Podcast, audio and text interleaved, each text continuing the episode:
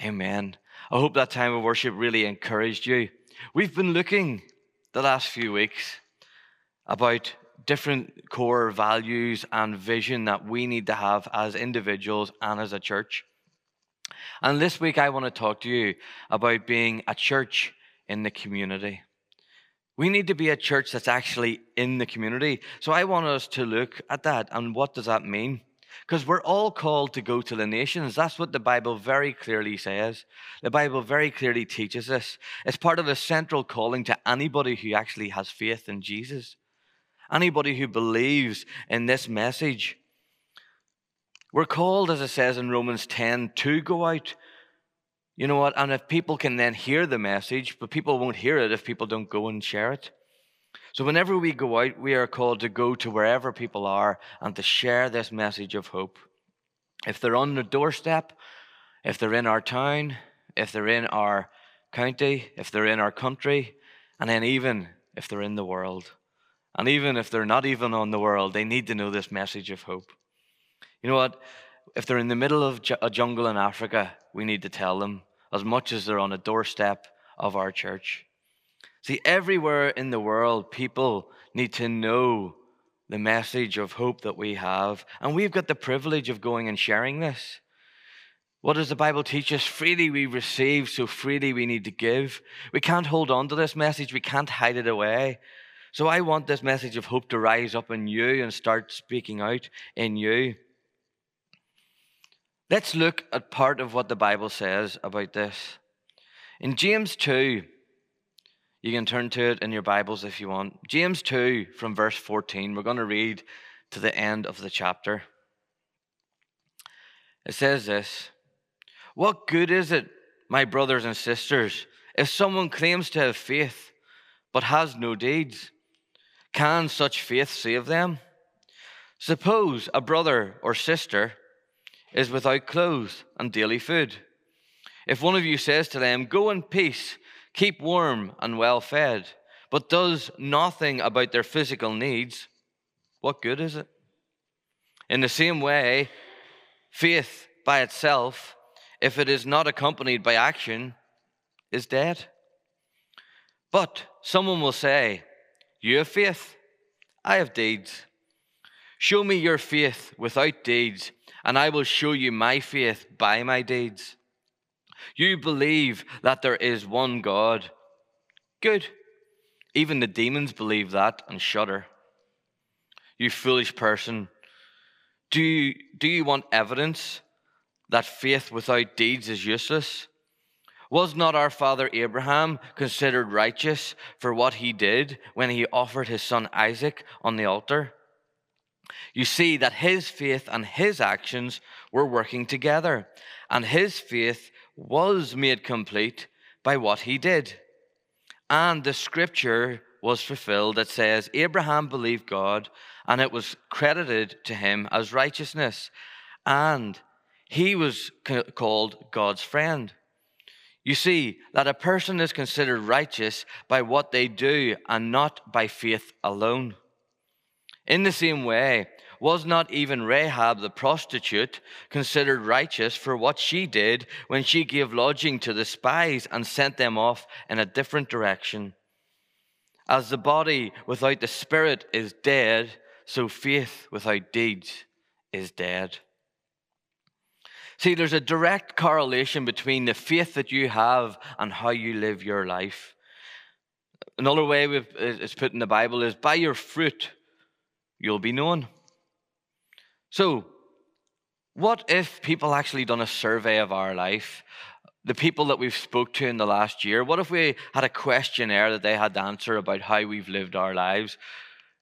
What sort of reflection would that give on your life? What sort of ethos would that give on your life? What would the people say about you and about what you've done or maybe even not done? Would the results kind of be scary as to how some people might actually speak and speak up about you? What's your life reflecting? What fruit is your life bearing? You see, every day is an opportunity for us to show the love of God to people, to everyone. And do we let the light of God shine in us and then shine through us? Or do we end up hiding it squirreling it away. See, the world is full of people who actually do believe in God, who actually do believe that there is a higher power, that there is a creator who created things. Are you just one of those people? The world's full of people who claim to be Christians, who claim to know God, who claim to know Jesus, who claim to know this, but in essence, their lifestyle does not reflect it. See, having faith is useless if it doesn't transform who you are, if it doesn't change who you are. And we all know people who live by the principle, do as I say, not as I do. And in essence, we never really have any time or respect for that sort of person, do we? See, you can't just live your own way. You can't just do things whatever way you want and think that it's okay. If you live all week and then every time you're either around Christians or in a Christian thing, and then you go to church and then you act a different way, you know what? It's being very two-faced, isn't it? And we can spot people like that, and we end up having total disregard for anything that they want to say. See, the Bible is very clear with us, and the Bible wants it to be very clear that, you know what? Even demons believe in God. They believe that there is a God, but does that affect the way they do what they do?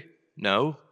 They still do what they do. They don't change what they believe in. They believe in God, but they don't actually let God's principles influence their life, influence what they do. So you know what? You could easily say that you believe in God, but it will have no impact through the rest of your life. It'll have no impact in who you are and what you do. So my question is, not only who is your faith in, but how is that being reflected in your life? How are you showing others what you believe in and who you believe in and why you believe in it? Because it has to be more than just a statement of faith. It has to be more than just a declaration, because it transforms who we are. And we can't use that old excuse, I'm not as bad as I once was. I'm not as bad as I used to be. That's just a cop-out.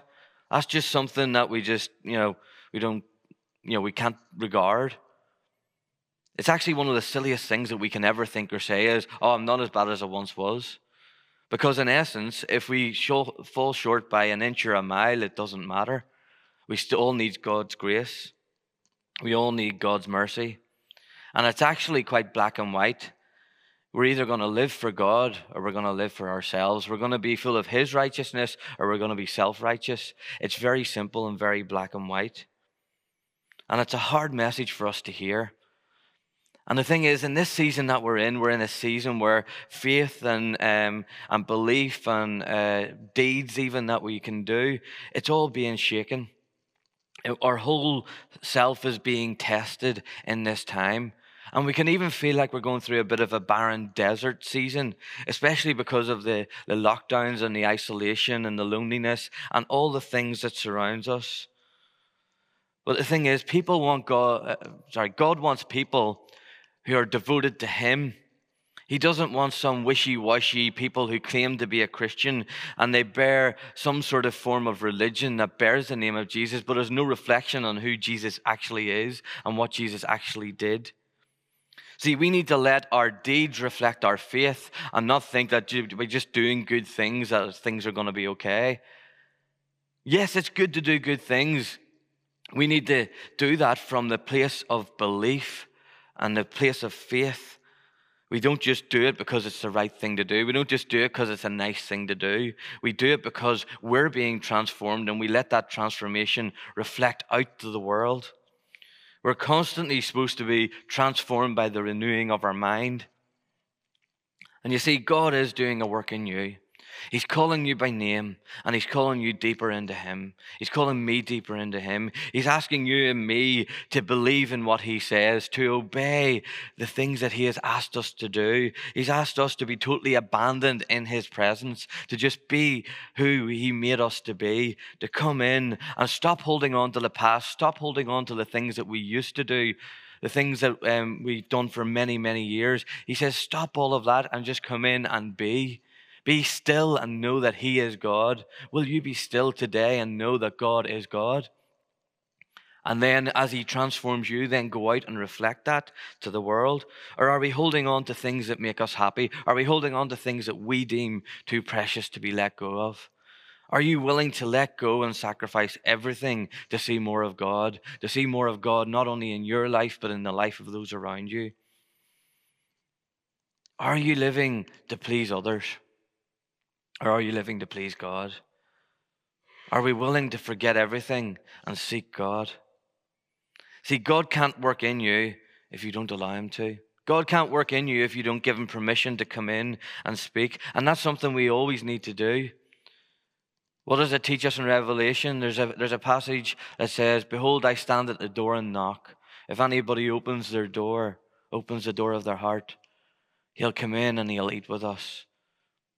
And that's for Christians as well as non-Christians. If you believe in God or you don't believe in God, it's all up to us to open the doors of our heart and let him in. The door handle's on the inside, and only we can open it. So, will you open up the heart door? Will you open up and let God come in and impact you, and then through you impact the world? Will you be who he designed and created you to be as he called you into being in your mother's womb? See, some of you are called to be evangelists, but you've never opened your mouth and shared the message of Jesus. You've let fear or you've let anything else work its way in and stop you sharing this message of hope. Some of you are called to start up ministries that will save women from domestic abuse, but you're too afraid to step out in faith. Some of you are afraid to mentor those around you because of mistakes you've made in your past. See, we're called to go out into the world. We're called to be a light in the world. We used to sing back in the day, "This little light of mine, I'm going to let it shine." And the thing is, the truth is, a lot of us hide under bushes. We hide it away. We put stuff over it. We try and swamp who we are because we're afraid of becoming who we're meant to be. And we let other stuff do that. But God's calling us out, and God's calling us into a season where we need to stand and declare him. We need to stand and declare him as God, and we need to be in his presence and live in his presence. And we need to live every moment of every day knowing that God is journeying with us. God knew what he was doing when he formed us in our mother's womb. And that's why as a church, we do food bank, because we actually give people food that are hungry. We don't just open our doors and let people come in and have a nice conversation and say, "Oh, I hope you eat well, I hope you sleep well."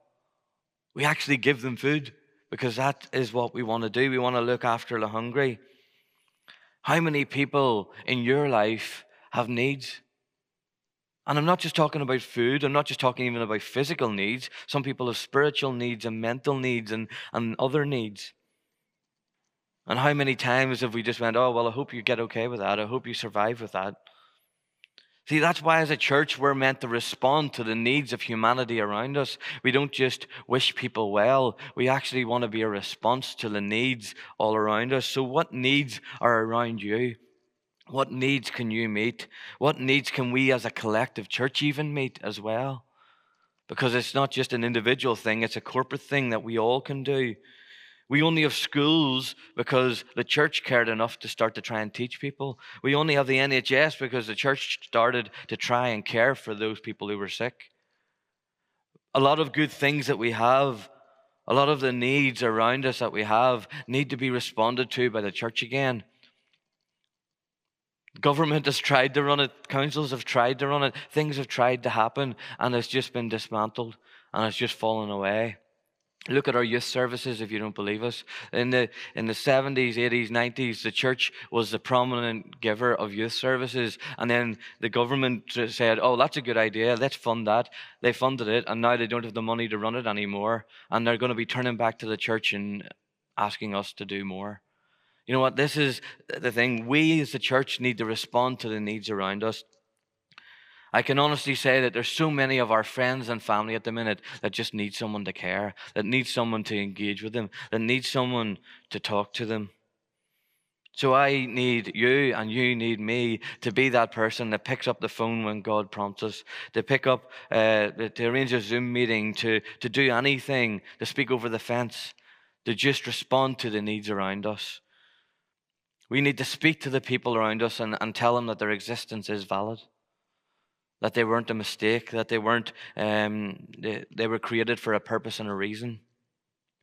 We need to be that person that speaks to them and encourages them and tells them that God had a plan for their life and that God has a plan and has plans for them that He wants to do in them. You know what? There's so many people right now who need to know that. Who need to know that they're not an accident, that they're not a mistake. You know what? There's so many people right now who feel lonely and isolated, feel alone. And we need to show them the love of Jesus. And we need to show them that Jesus wants them to know that He's journeying with them, that they're not on their own. But the thing is, if we don't open up our mouth and share with our community this hope and this love of Jesus, they're going to be deaf and not be able to hear. Are you willing to pray with the person that needs a healing? Are you willing to meet a need of someone that you meet in the street that you know you can meet their needs?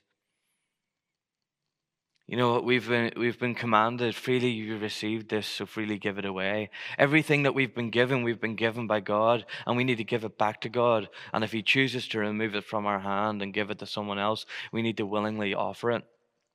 How do I know this? Well, if we look at the two figures of faith that are mentioned in this passage, you know that. Abraham was a man who wanted to serve God. He wanted to honor God, and God said, pack up your bags and go. So he did. He followed God, and God led him and his wife and a collection to a different land where God had promised him He was going to give it. You know, God asked him to give up the most precious thing in his life, the son that was promised to him, the son that was given to him as a promise and as a fulfillment of that, so that God will just make him into a mighty nation. And God said to him, will you give him back to me? God said to him, will you sacrifice him? Will you lay down his life because I've asked you to? And Abraham did it. And you know what? Just before Abraham, in complete faith, drove the knife into Isaac, that's when God stepped in and said, now I know you really trust me. And the thing is, God asks us to do the same in our life. He's saying, are you putting anything before me? Are you putting anything in the way? Are you putting anything before what I've asked you to do? Do we have that same faith where we're willing to give up everything and anything to serve God and honor God? If God asked you to give up anything in your life, whatever it was, would you willingly do it? This is what we need to come to God with open hands so that He can remove anything from our hands that He chooses to. And then we also look at Rahab. And Rahab, she chose to put her own safety on the line. She chose to be willing to actually give up her life, because if she had been found harboring these spies that were seeking out the land and seeking through the land, she would have been killed. But she was willing to sacrifice her life and to actually give up that for these men, for the men of God who was coming to seek out the land, to actually say what the land was like. And she risked everything, her own security and her own safety, to actually protect others. And we're meant to be the same with our life. We're meant to be willing to give up our nice, comfortable, easy lives to go and do whatever God tells us, wherever He tells us. We're meant to carry the message of Jesus with us like a fire in our heart. See, we live our lives as a reflection of who God is.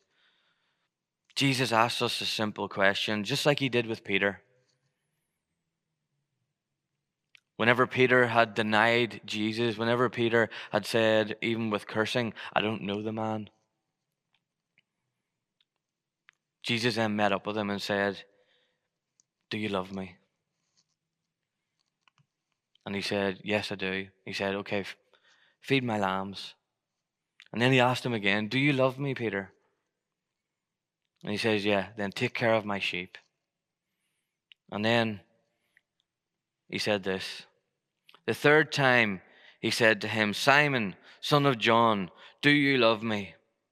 Peter was hurt because Jesus asked him the third time, "Do you love me?" He said, "Lord, you know all things. You know that I love you."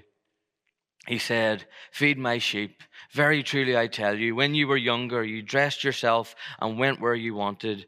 And when you are old, you will stretch out your hands and someone else will dress you and lead you where you do not want to go." Jesus said this to indicate the kind of death by which Peter would glorify God. Then he said to him, "Follow me." In the same way, God comes to us right now and he says, "Follow me. Follow me. Do you love me? Then follow me. Do you love me? Look after the people around you. Give them food. Give them what they need." We are the response to the world that's crying out in love, to the world, or for love, sorry, not in love. But we need to be that response of love. We need to be that response of who is God? What is God like? We come in as a reflection of that and we show people the love of God. We show people that they have a purpose and a reason. We show people that they are accepted in God's presence, not because of anything that they've done, but because God's provided that way. Jesus is the way, the truth, and the life. That's how we come to God the Father. That's how we come into God's presence, through the sacrifice that Jesus made. That's why we lift our hands in praise. That's why we thank him for what he's done in our life. That's why we do what we do as church. That's why we serve our community in love. For those of you who right now who know you haven't been walking the way you should, who know that you haven't been feeding those around you because you yourself have been in a broken place, just allow God to come in right now and restore you. Allow God to come in and restore the broken parts of you. For those of you who have thought, "I'm not as bad as I used to be," just simply come to God now and say, "God, I want more of you. I want more of you. I want you to transform my life." Don't be happy and don't be satisfied for not being as bad as you once were, but seek after him with all of your heart. Seek after him with everything. Long to be in his presence. Be hungry for him. Because what does the Bible teach us? Hungry we come to him because we know he satisfies. We know he is what we need. So come into God's presence today. Seek after him. Don't be satisfied and don't be content with where you are, but long for more than him. More of him. Let's just pray together. God, as the deer pants for the water, so our souls long after you. God, allow our souls to long after you. Allow us to just be wanting you to come and satisfy us, you to come and satisfy that quench within us, that desire within us. God, allow us to just want to live as a reflection of who you are. God, allow us to not be worried so much about what we do, but allow us to worry about who we are. Because God, we know that by the faith that we believe in, by the commands that we follow from you, that by how we live our life in relationship with you, that will be the reflection then that will transform us into who we are meant to be, into how we're meant to serve, into how we love our friends and family and neighbours. And God, allow then how we do what we do, just show everybody who you are. God, thank you so much that we are a church that's meant to be for the community, a church that's in the community, serving the community. So God, as we do what we do, may we share your love, may we share the hope that you've placed in us. May we share the message of God, the message of hope, the message of love, the message that transforms, the message that invites us in. God, take us as broken as we are and allow us to humbly submit ourselves to you. And in all our ways acknowledge you, and then you will direct our paths. Allow you to be the focal point of our lives, of being in your presence. Let us be Marys and not Marthas. Let us serve you and let us just humbly just be at your feet and listen to you in your heart, and then transform, rather than working so hard to serve you that we miss the point altogether. God, thank you that we work from a place of rest. We work from a place of peace. We work from a place where you transform us. Allow us to work from that place, and let us not strive after a fake righteousness, but let us be filled full of your righteousness, and then love others from that place of righteousness that you give us. God, we humbly come to you and we say, more, Lord. We don't want to be satisfied with just doing life, doing religion, doing church, doing Christianity. We don't want to be satisfied with that, but we want to be in your presence, seeking after you. Come, Lord, and have your way in us.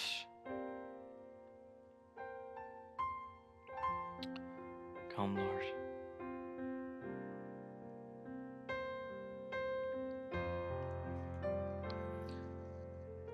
If anything I've said has struck a chord, don't be afraid to get in touch and let's chat it through. Let's just really seek after God together.